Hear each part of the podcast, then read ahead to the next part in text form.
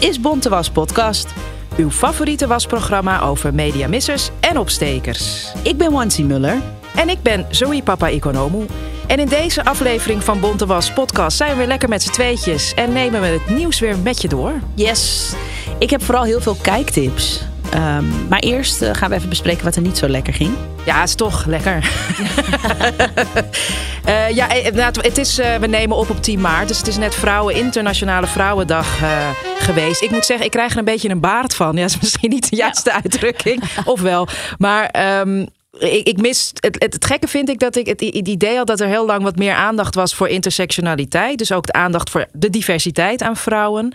En uh, eventueel non-binaire personen. Um, daar zijn de meningen namelijk over verdeeld. Daarom zeg ik eventueel of je dat nou wel of niet moet betrekken bij een dag als deze. Laat ik even aan de luisteraar. Um, maar ik mis dat een beetje. Ik vind dat het toch weer wat meer gericht uh, raakt op de witte vrouw. Of is dat alleen mijn indruk? Uh, nou ja, ik zag, ik weet even niet meer bij wie het in de stories voorbij kwam. Van is überhaupt die hele dag niet performatief? Sowieso. Maar dat geldt natuurlijk voor al die dagen. Dat vind ik er ook ingewikkeld aan. Ook omdat ik wel bij. Kijk, er zijn natuurlijk organisaties die echt goed bezig zijn. Zoals Women Inc. natuurlijk. Ja, maar ik bedoel ook gewoon eh, in, in algemene zin in het bedrijfsleven. Organisaties die proberen uh, uh, de rechten hè, rechtvaardiger te zijn voor, voor vrouwen binnen hun organisatie. Dat vind ik het allerbelangrijkste. Maar er zijn natuurlijk ook heel veel plekken die dan als het Vrouwendag is of Dag tegen het Racisme, dan ineens tuigen ze een hele toestand op. De Gay Pride. Ja. Vreselijk. Dus die washing, daar, daar heb ik ook echt uh, geen boodschap aan. Ik, ik, merkte dat ik er zelf een beetje moe van werd. En als we het daar toch over hebben, wat ik echt, echt even collega's, collega's in de journalistiek, hou op met woorden als kloof. Er is geen loonkloof, er is een loonschandaal. Net als dat er geen toeslagenaffaire is, maar een toeslagenschandaal. Met schandaal druk je namelijk uit dat het niet iets per ongeluk is wat zo is afgesleten, zoals een kloof ontstaat. Nee, het is gewoon moedwillig opgelegd. Dus stop daarmee en noem het ook zo, want taal maakt uit hierin. Nou, die moest ik toch even uit mijn systeempje. Ja, nou ja, iets anders wat even uit ons systeem moet is. Uh dat uh, de NOS eh, ernstig geschrokken is van alle aantijgingen over grensoverschrijdend gedrag van de afgelopen 20 jaar. 20 jaar. We moeten een soort bel introduceren, Wansi. Een van er is weer een casus grensoverschrijdend gedrag in de media. Tingelingeling. Wij zijn zo geschrokken. En dan zijn we toch geschrokken met z'n allen. Nee, ik vind echt, ik vind dat een ongepaste reactie uh, als hoofdredactie. Want dit gaat om de hoofdredactie van uh, NOS Sport. Hè, maar het was toen bij Matthijs van Nieuwkerk en bij DWDD. Je hoort het steeds. Nou, wat zijn we geschrokken. Ik vind het een ongepaste reactie. Als jij, wat jij inderdaad zegt, als er twintig jaar lang, en ongetwijfeld langer, uh, signalen zijn waar je dan nu pas achter komt van grensoverschrijdend gedrag. Maar laten we het maar even iets duidelijker benoemen: intimidatie, discriminatie, machtsmisbruik. En daar ben je dan nu van geschrokken. En dan heb je gewoon zwaar gefaald hou, hè, hou dan liever je smoel. of liever nog, um, zorg, uh, zorg voor, voor goed voorbeeldgedrag. Zorg voor een veilige werkvloer. Maar ja, ik kan dat geschrokken, ik kan het niet meer aanhoren. Moeten we het nog over de reactie van Jack van Gelder hebben? Nee, eigenlijk moeten we hem geen aandacht geven nee, misschien. Laat maar even zitten. Het, valt allemaal, het valt allemaal wel mee, hè? Ja, dag. Ja. ja. ik bedoelde het toch niet zo. Gewoon een grapje. Grapje. Ja, nou ja, uh, wat geen grapje is, is um, een Instagram-story die ik uh, doorgestuurd kreeg van een vriendin. Uh, Jurino Ignacio, dat is de man achter het succesvolle foodblog Antilliaanseten.nl en schrijver van vier kookboeken over die keuken. Um, hij was benaderd door een productiemaatschappij. Die gaat een twintigdelige serie maken over de Caribische keuken voor 24 Kitchen. Dus hij denkt, nou wat tof man. Leuk, ja. Ze besteden aandacht aan Caribisch eten. Maar nu komt het. Diegene die uh, vroeg hem of hij een van zijn kookboeken wilde opsturen om als decoratie te gebruiken in hun leuk gestylede keuken. nee, het is niet grappig, maar dit meen je niet. Ja. Oh, ja. wat gênant. Ja. Nou ja, en toen heeft hij dus uh, uh, dat in zijn stories gedeeld. En ik, uh, ik heb zijn stories even gescreenshot. En ik, ik wil toch even een deel van zijn frustratie voorlezen. Nee, zonder dolle, dit doet gewoon pijn, man. Twaalf jaar ben ik op eigen kracht bezig om de Caribische keuken in de spotlight te zetten. Twaalf jaar zonder vriendjes, zonder shoutouts, no media, niks. En al jaren vraag ik media om een beetje aandacht voor onze cultuur en keuken, maar niks. Want de Antillen waren nooit interessant genoeg. En nu ik hoop stiekem toch ook een beetje door mijn werk er eindelijk belangstelling bij het publiek is, gaan ze rustig met iemand anders zo'n programma maken met mijn boek als decoratie op de achtergrond. Ja. Ja, ik weet je, soms zeggen mensen wel eens, hè, ah, zo erg is het toch niet, of het is toch verbeterd. Maar als je dit dan hoort, het is gewoon, het is schaam. Ja, dit is echt. In het Surinaams zeg je decati, lef. Je hebt echt lef dat je dit durft. En het wordt nog leuker, want als klap op de vuurpijl, hij had dit dus gedeeld in zijn stories, kreeg hij de legal department van dat bedrijf op zijn dak, omdat hij namen had genoemd. Nou. Dus toen heeft hij alles gewoon nog een keer gedeeld, maar dan zonder namen. En ook heel tof, hij heeft besloten om zelf een serie te maken over Caribische keukens. En daarvoor was hij op zoek naar allemaal mensen die, uh, dus niet alleen uh, de Antilliaanse keuken, maar ook uh, Surinaams en ga zo maar door. En dan gaat hij zelf een serie over maken. Heel goed. Maar, ja, maar ook natuurlijk... weer jammer ja. van, oh, dat hij dat dan moet doen. Ja. Maar goed, dat is dan toch een soort van, uh, ja, als je geen, uh, hoe noem je dat, geen plek aan de tafel krijgt, dan maak je maar je eigen tafel. Maar ja, dan komen die tafels nooit bij elkaar. Ik vind dat, ik vind dat jammer dat hij dit moet doen. Nee, dat is het ook. Je wordt scheidsziek van al die tafels. Ja, toch? Op een gegeven moment is die ruimte wel vol. Het is vermoeiend, ja. Ongelooflijk. Ja, ik had er ook nog een. Een vriendin van mij stuurde dat op. Uh, Fatosh Ipek Demir.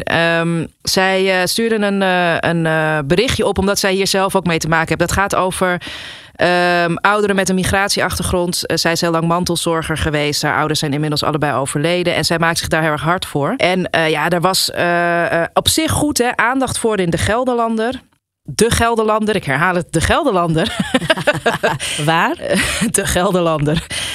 Um, op zich mooi. Die hebben daar aandacht voor dat hè, bijvoorbeeld dementie, uh, dat dat nog een beetje soms in de taboesfeer zit en uh, dat dat eruit gehaald moet worden. En dan is de kop dementie in Tiel, vind ik sowieso al. nou, oké, okay, het zal wel. Niet-Westerling is weinig in beeld door taboes. Ja, ik weet niet, ga jij vaak naar niet-Westerië? Nee, ik weet niet waar dat ligt, Zoe. ja, maar bij de Gelderlanden weten ze dat dus ja, wel. Blijkbaar, ja, blijkbaar. Ja. Nou ja, kijk, en dan, um, en dan staat er een onderschrift uh, onder een foto die erbij staat. Een groot aantal van de sleutelpersonen. Dit staat dan tussen haakjes. Vind ik altijd zo interessant. Waarom staat het tussen haakjes? Maar het zal wel. Uit uh, Molukse, Marokkaanse en Turkse kringen die dementie bespreekbaar uh, en hulp toegankelijker gaan maken. Die staan dan afgebeeld op de foto. Dus qua inhoud, mooi dat ze er aandacht aan besteden. Maar lieve mensen van de Gelderlander dit zijn Nederlanders. Ik verklap een geheimpje. Ja. Uh, die hebben misschien wel een migratieachtergrond, maar verwoord dat even eventjes net wat anders. Vriendelijk bedankt, uw landgenoten. Ja, dan hebben we verder nog een heleboel uh, leestips. Uh, ik heb nog twee kijktips uh, en een programma waar ik heel erg benieuwd naar ben. Um, we gaan zo eventjes in sneltreinvaart door. Een, een, stuk dat jij volgens mij ook hebt gelezen in de ja. Volkskrant. Volkskrant-journalist Hassan Bahara die schreef een brief aan alle zogenaamde dubbeltjes die zich proberen op te werken tot kwartjes. Um, over wat er over ze geschreven wordt, wat ze kunnen verwachten aan de andere kant van de kloof. En hij beschrijft dan wat je wint, wint als je eenmaal aan de gunstige kant van de maatschappelijke kloof staat en wat je kwijtraakt. En ik vond dit wel een mooi stukje om eventjes te delen. Je mist een nabij zicht op de mensen die het niet lukt om op te klimmen. Je hebt ze niet meer als buren, klasgenoten, familieleden. Als je ze een spaarzame keer tegenkomt, dan ontbreekt de spontane en wederzijdse identificatie. Je bent in taal en voorkomen iemand uit een ander milieu geworden. En ik vroeg me af, herken jij dat een beetje, wat hij beschrijft? Nou, deels. Ik vond het ook een heel mooi stuk. Kijk, en, en wat, wat bij mij natuurlijk ook wel een verschil is, is ik kom ook, zeg maar, natuurlijk, ik ben opgegroeid in een bijstandsgezin.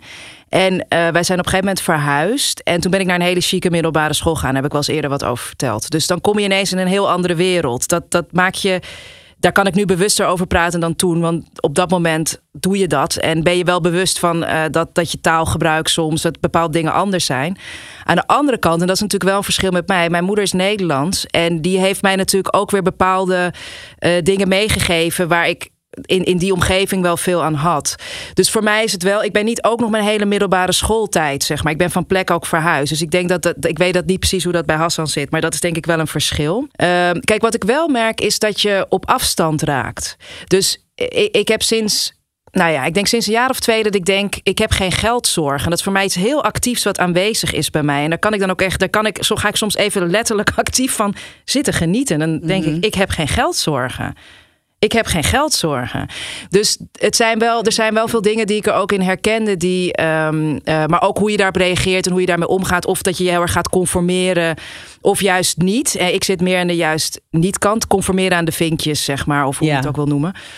Dus um, ik, ik ben niet zo van de term imposter syndroom. Maar ja, je, je, je komt wel toch echt... Je, je, je, je houdt dat wel lang vast. Mm -hmm. En... Um, misschien zit ik nu te denken, ik zit eigenlijk hard op te denken nu, dat ook wel ook een rol speelt in waarom ik ondernemer ben. Dus ik werk met heel veel mensen samen, ik werk voor mezelf, omdat ik dat gevoel wat hij beschrijft over dat imposter syndroom wel meer had als ik op op redacties werkte bijvoorbeeld of, of in, in, ja, in vaste omgevingen. En even voor de, voor de, de, imposter syndroom, oh ja, dat is uh, dat, je, dat je het idee hebt dat uh, elk moment iemand je kan betrappen en, uh, en je, je, je kan betrappen op dat je eigenlijk helemaal niet kan wat je zegt dat je kan, toch? Eventjes. Ja, ja precies. Ja.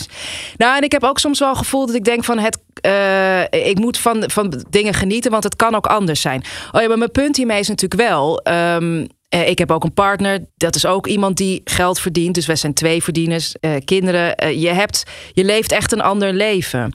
En daardoor, die, dat citaat heb ik vast ook wel ergens in Bonte Wasten een keer ingegooid. Maar dat is uit de inclusiemarathon van Esther Mollema, een van ons geïnterviewden. Die zegt: macht maakt je optimistischer en minder empathisch. Dat gaat ook wel over functionele macht. Dus als je manager bent ergens. Maar het gaat ook voor mij over dit soort type macht. Hè. Geld mhm. is ook macht. Hè. Een goed leven leiden is ook macht. En je raakt daarvan uh, op afstand. Hale Gorashi beschrijft dat in ons boek ook heel mooi. Hoogleraar aan de VU op diversiteit en integratie. Zij is ooit uh, gevlucht uit Iran. Maar dat is voor jaar haar al decennia geleden. Zij zegt ook, uh, toen was ik echt... Hè, dat is nog weer van een heel andere onder. Ik was substantieel onzeker, zeg maar. Ik had geen bestaanszekerheid. Zeg je, hoe dat voelde, daar sta ik nu echt ver van af. Dus... Mhm dat gebruikte zij ook in hoe belangrijk het is om die verhalen dus steeds ook voor jezelf, ook als je het zelf uit het verleden herkent, omdat je het zelf hebt meegemaakt. Uh, hoe belangrijk het is om die. Uh, je moet ook niet denken dat je nu ineens maar weet hoe het is allemaal. Want je bent van dat gevoel. Toch heb je afstand genomen. Dus nou wat ik gewoon mooi vond, is hij, hij, het was een eerlijk stuk. En hij kaartte wel een aantal van dit soort dingen aan. waar wat minder over gesproken wordt. En kijk, dat zeg ik er even bij. Dat, ik weet niet op, op, wat Hassan Bahara daarvan vindt dat ik dat erbij zeg, maar dat vind ik prettig. Wat ik namelijk meestal zie is dat als er over armoede wordt gesproken of, hè, of uit een, uh, niet, uh, niet middenklasse omgeving komen, hoe je het wil beschrijven, dan zijn het toch vaak witte mannen met die ervaring die daarover schrijven. Oh ja? Vaak wel, ja. En um, omdat wat je vaak nog krijgt als het over iemand die ook maar uh, riekt naar allochtoon, uh, dan, dan, wordt het in, in, dan wordt het in een of in een racisme frame of het is, hè, dan komt het vanwege je migratieachtergrond dat je arm was. Oh ja. Ik zeg ja, het ja. even heel uh, scherp. Mm. dus voor mij, ik vind het heel belangrijk dat um, ook als je het over intersectionaliteit hebt, dat ook mensen die niet witte Nederlanders zijn, ook hierover schrijven. En dat het dan ook over armoede gaat en dus niet over die migratieachtergrond. Terwijl dat ook natuurlijk weer in hoe, je, hoe er naar je gekeken wordt weer rollen kan spelen. Ja. En ook hoe je eruit kan komen. Uh, dus dat, ja, ik loop, ik loop even helemaal leeg. Ja, nee, helemaal prima. Daarom stelde ik die, die, ja. die, vraag natuurlijk. Nee, ik vond het gewoon een, uh, het, het is een mooi stuk. En ik ben blij dat dit soort eerlijke stukken er zijn. En dat we het daar uh, over hebben. En het was voor een deel echt herkenbaar. Ja, ja ik, ik zat een beetje bij mezelf na te denken of ik het herkende. Maar um, volgens mij heb ik nog wel binding met, met hey, in mijn buurt heb ik genoeg binding met uh, allerlei soorten mensen. Zeker.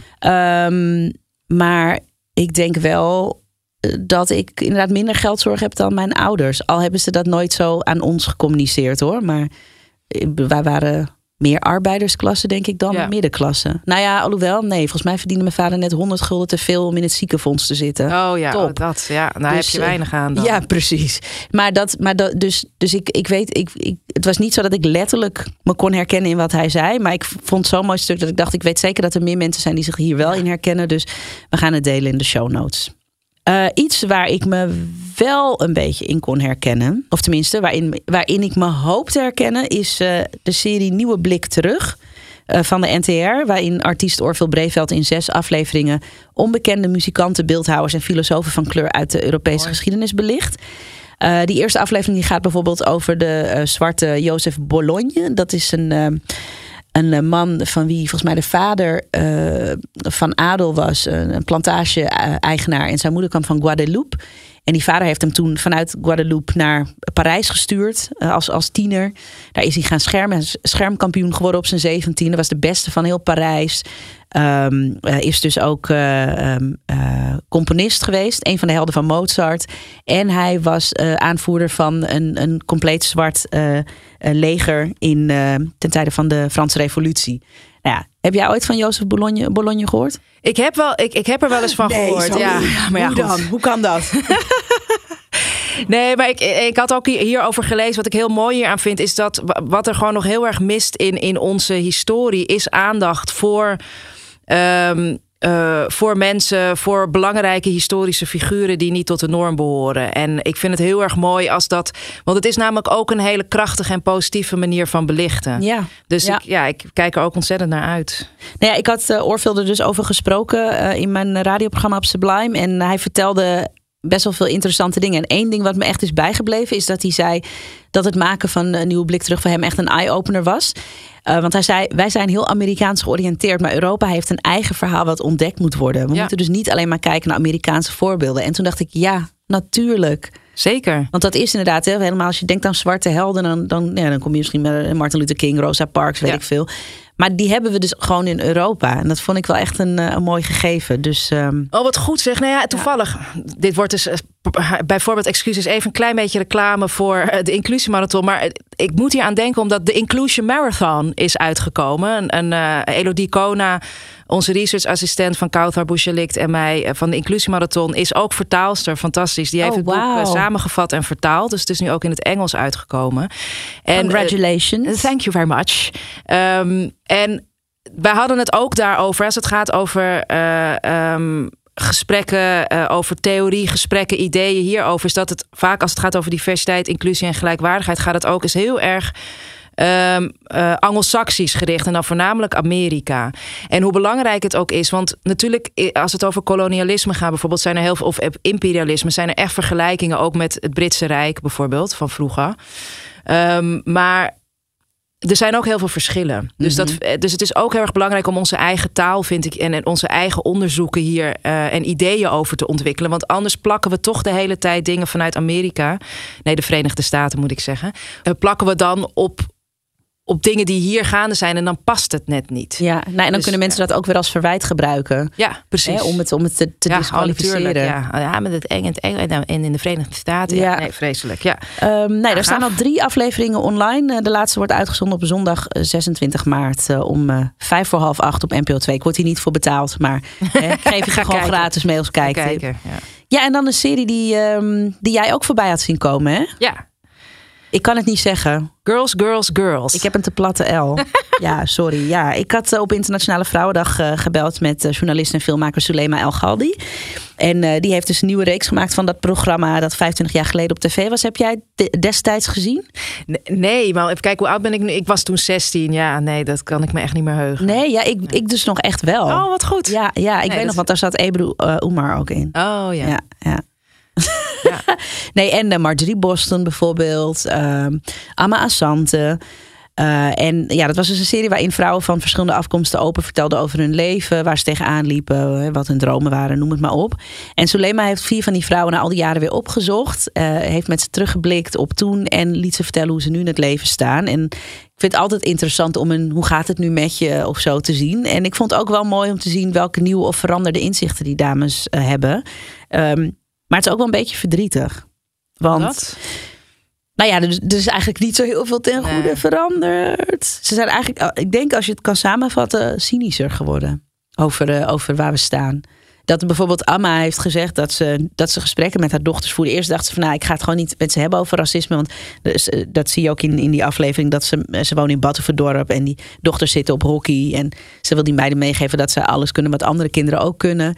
Maar ze dacht, ja, ik, ik moet toch met ze hebben over dat zij zich misschien wel als Nederlander zien, maar dat andere kinderen of andere mensen dat niet, zo ervaren. En dat vond ze heel pijnlijk om dat uh, te moeten beseffen. Dat dat gesprek zijn die ze met de kinderen moeten hebben. Maar ja. Ja, ik uh, kan niet zeggen dat het me heel erg verbaast. Uh, het is natuurlijk wel triest. Voor een deel denk ik ook wel dat het dat er misschien toen, maar dan doe ik misschien een te grote uitspraak. Misschien was er meer naïviteit ook. Maar het was ook, als je het hebt over 25 jaar geleden, dan heb je het dus nog ja, 1998. we hadden nog niet super veel social media. Ik denk dat er toen nog wel misschien wat meer een idee was van. Uh, hè, als je maar hard genoeg werkt, zoiets of zo. Weet nou ja, je? Amma zegt dat ook hoor in die aflevering. Van vroeger eh, werd ik binnengehaald als van oh leuk, die, weet je, die enige vrouw van kleur, oh, die willen we er graag bij hebben. En nu wordt zij gezien als bedreiging van, oh jee, die komt vast hier de boel veranderen. Dus het is echt ook wel een beetje anders gekeken naar, of er wordt een beetje anders gekeken naar, um, naar nou ja, haar als, als zwarte vrouw. Het is echt een beetje, ik vond haar wel een beetje gedesillusioneerd. Er zit trouwens ook een heel mooi gesprek met Sylvana in. Oh, nice. Over wat, wat Sylvana durft, wat zij ook wilde, maar niet heeft gedurfd. Nou, wat ik een beetje hoop, want ik ben toch altijd dan van het optimisme, is dat. Uh, en kijk, dat heeft natuurlijk de, de generaties die nu opgroeien. Uh, voor een deel voor ons natuurlijk. Je, je, zit in een. Ik hoop dat we in een overgangsfase zitten. Want het heeft natuurlijk ook te maken met dat de wereld veel bewuster is geworden. Dus ook mensen die hier nog veel minder bewust over waren. En ja, een, een deel daarvan voelt zich erdoor bedreigd, natuurlijk, wat jij net Mhm. beschrijft. Maar die, ja, die bewustwording heb je wel nodig om weer verder te komen. Maar ja. Um, dat maakt het niet makkelijker voor de mensen die, die er nu in zitten. Die er nu in zitten. 25 nee. jaar wachten. Ja. Je heeft tijd. Ja. Vreselijk, ja. Wat ik er trouwens nog bij wil zeggen, ik las, ik heb het nog niet gekeken, maar ik las er ook weer een mooi stuk over op Lilith Magazine. Hebben we al vaker genoemd, maar als je het nog niet kent, lees het. Die hadden laatst ook een heel goed stuk over PMDD. Dat is een, um, nou ben ik even precies vergeten waar de afkorting voor staat, maar dat is een ergere vorm van PMS, premenstruaal syndroom. En over dat daar toch veel vrouwen mee kampen. En dat hebben ze ook weer op een, uh, een heel mooie manier beschreven. Dus als je Lilith Magazine nog niet volgt, doe dat dan, want die hebben mooie stukken. Ja, nog één kijktip dan uh, over een serie waar ik benieuwd naar ben die nog niet uh, um, uit is. Uh, het is een serie van Afrotros en die heet Catwalk. Ik weet niet of je daarvan gehoord hebt. Nee. Uh, die wordt vanaf 13 maart uitgezonden op het YouTube-kanaal van NPO 3. Het is volgens mij dus voor jongeren, dus niet helemaal. Voor, wij zijn niet helemaal de doelgroep. Oudere jongeren. Wat was ja, het ook weer voor ja. Van Cote en de Bie? De oudere jongeren. Nee, die zijn, dat waren senioren. dat zijn wij. um, nou, het is een serie die gaat over Gadisha, kat. Uh, die mee wil doen aan een modellenwedstrijd. Maar ze wordt afgewezen omdat ze niet past in het gezochte profiel tussen haakjes. En daarna meldt ze zich opnieuw aan met een Nederlandse nepnaam. Gefotoshopte foto waarin ze een volle bos haar heeft in plaats van een uh, hijab. En natuurlijk wordt ze dan wel geselecteerd. En dan besluit ze dat avontuur aan te gaan met hoofddoek. En ik heb die trailer gezien en dat was wel, uh, zag er wel veelbelovend uit. Dus ik ben heel erg benieuwd. Leuk. Ja. Ik ook. Um, even kijken. Ik wilde nog weer, ja, we hebben het vaker natuurlijk dat we een column van Hasna Bouassa uh, tippen. Uh, ze had laatst ook weer een sterke in NRC over polarisatie. En ook um, uh, wanneer we iets polariserend vinden, wie we polariserend noemen. En daarbij valt het natuurlijk op dat we sommige mensen veel eerder polariserend vinden als andere mensen. Maar ja, wat ik dus ik vind het echt, voor mij is het echt een verademing om die columns van, van, van Hasna steeds in NRC te lezen. Alleen ze vervangt nu iemand. En uh, ja, als er iemand luistert die mij NRC uh, aan de touwtjes trekt. Geef, ja, ik weet niet of ze het wil, maar please. Ik zou zo graag willen dat Hasna Bouassa een vaste column zou hebben. Want uh, ja, we hebben het gewoon heel hard nodig. Mensen mm -hmm. die dit. Want ze kan het, ze kan het zo goed opschrijven altijd. En um, er zijn heel veel mensen die daar denk ik heel erg blij mee zijn. Wou ik gewoon eventjes uh, tussendoor nog even vermelden. Ja, ja nou, wij hebben ook een andere column van, uh, van uh, Hasna op onze Twitter gedeeld. Het Bontewas podcast. Waarin ze het ook heeft over hoe, hoe gewoon extreem rechts is geworden. En daarover gesproken. Ik las nog een opiniestuk van journalist Manja Ressler op vilamedia.nl. De secretaris, de algemeen secretaris van de Nederlandse Vereniging voor Journalistiek, Thomas Bruning, die zat in februari van dit jaar bij een uitzending van Ongehoord Nederland samen met Thierry Baudet Niet. en uh, zoals deze dame zelf zegt de ongekroonde koning van de wappies Max von Krijveld. Ik heb geen idee wie die beste man is, want blijkbaar verkeren we in andere bubbels. Maar uh, zij vroeg zich af wat bezielt hem om met deze antidemocraten in gesprek te gaan. Dat moeten we niet willen als, uh, als journalisten of als media zijnde. En zij beschrijft ook heel mooi hoe dan na Fortuin uh, er een soort van angst was om voor linkse wokies uitgemaakt te worden. En iedereen maar een stem gegeven moest worden. En daarmee is eigenlijk dat hele extreemrechtse...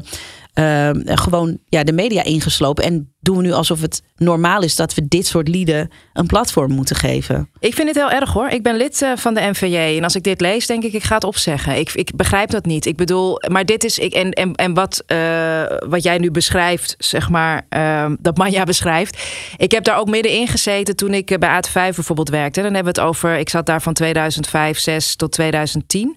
En dat was de tijd dat Geert Wilders ook opkwam. Mm. En op een gegeven moment is er wel een corrigerend mechanisme gekomen. Maar alles wat die man deed, het was alles was nieuws. Kreeg enorm veel aandacht. Elk, en hij had natuurlijk een fantastische mediamachine, uh, hoe hij dat voor elkaar kreeg.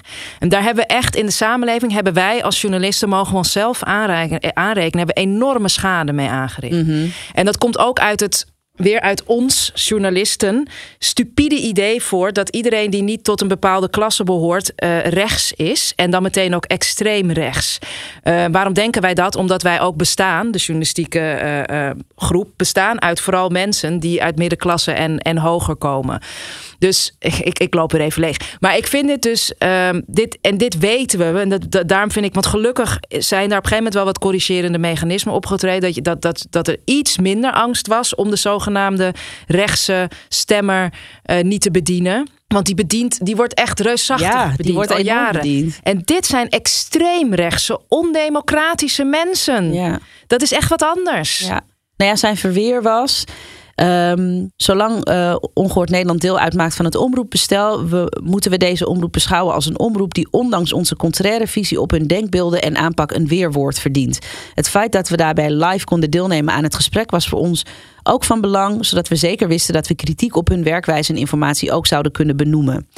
Maar dan betoogt die uh, Manja dat daar in de uitzending weinig van terecht kwam, want hij werd uh, heel snel onderbroken. Tuurlijk. En ehm, nou ja, en alles wat hij zei over de functie van journalistiek en de democratie viel op stokdove oren. Dus ja, je gaat daar zitten en het, ja, precies. Nee. Je, je, je, je maakt alleen maar wat zij denken, uh, of je bevestigt alleen maar wat zij denken.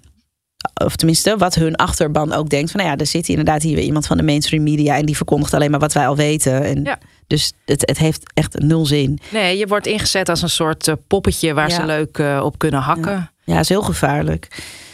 En uh, jammer. Nou ja, goed. Het is niet even een helemaal gezellige afsluiting. Nee, nee, eigenlijk niet. Nou ja, behalve dan dat, dat Villa Media dus uh, een heel... Oh ja, nee, ik heb nog wel... Ik heb een andere Villa Media tip. Oh, mooi. Uh, ze hebben een, een podcast die heet Wederhoor. En de eerste aflevering daarin gaan een voorlichter en een journalist met elkaar in gesprek over die gespannen relatie. Oh, leuk. En dat is dan één journalist die heeft ooit uh, echt volgens mij voor de rechter gestaan. Omdat uh, hij werkt voor Zembla, werkte voor Zembla. En hij, hij moest bij een ziekenhuis, uh, wilde hij misstanden aan de kaak stellen of iets. En dat werd heel erg tegengewerkt door de voorlichtingsafdeling. En um, daar ging dus nu in gesprek met iemand die uh, zelf journalist is geweest en nu voorlichter is, volgens mij. Uh, Gebeurt vaak, hè? Ja. ja. Veel oud-collega's van mij zijn Ja. nu voorlichter. Ja. Ik weet het niet. Nou ja, dat, dat, maar dat is dus, ik vond dat een heel interessante aflevering om Nee, te luisteren. super Dus dat is nog interessant. een, een, een, een luistertipje. Nee, is een goede tip. Ja, ik wil hier nog. Ik, ik, ik gaat van alles om me af. Maar we laten het even lekker zitten.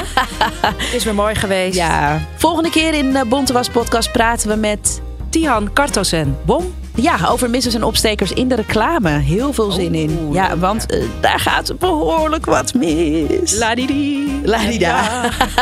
we luisteren ook onze vorige aflevering... waarin we het met Lisa Jansen hebben over validistisch taalgebruik... en hoe media berichten over dikke mensen en personen met een handicap. Dit was hem weer, Bonte Was Podcast. Abonneer je op onze podcast via je favoriete podcast-app... en laat als dat kan ook een recensie achter. Dat maakt het voor anderen makkelijker om Bonte Was Podcast te vinden. Heb jij ook voorbeelden van missers of opstekers in de media? Volg ons dan op Instagram of Twitter via @bontewaspodcast en geef ze daar aan ons door.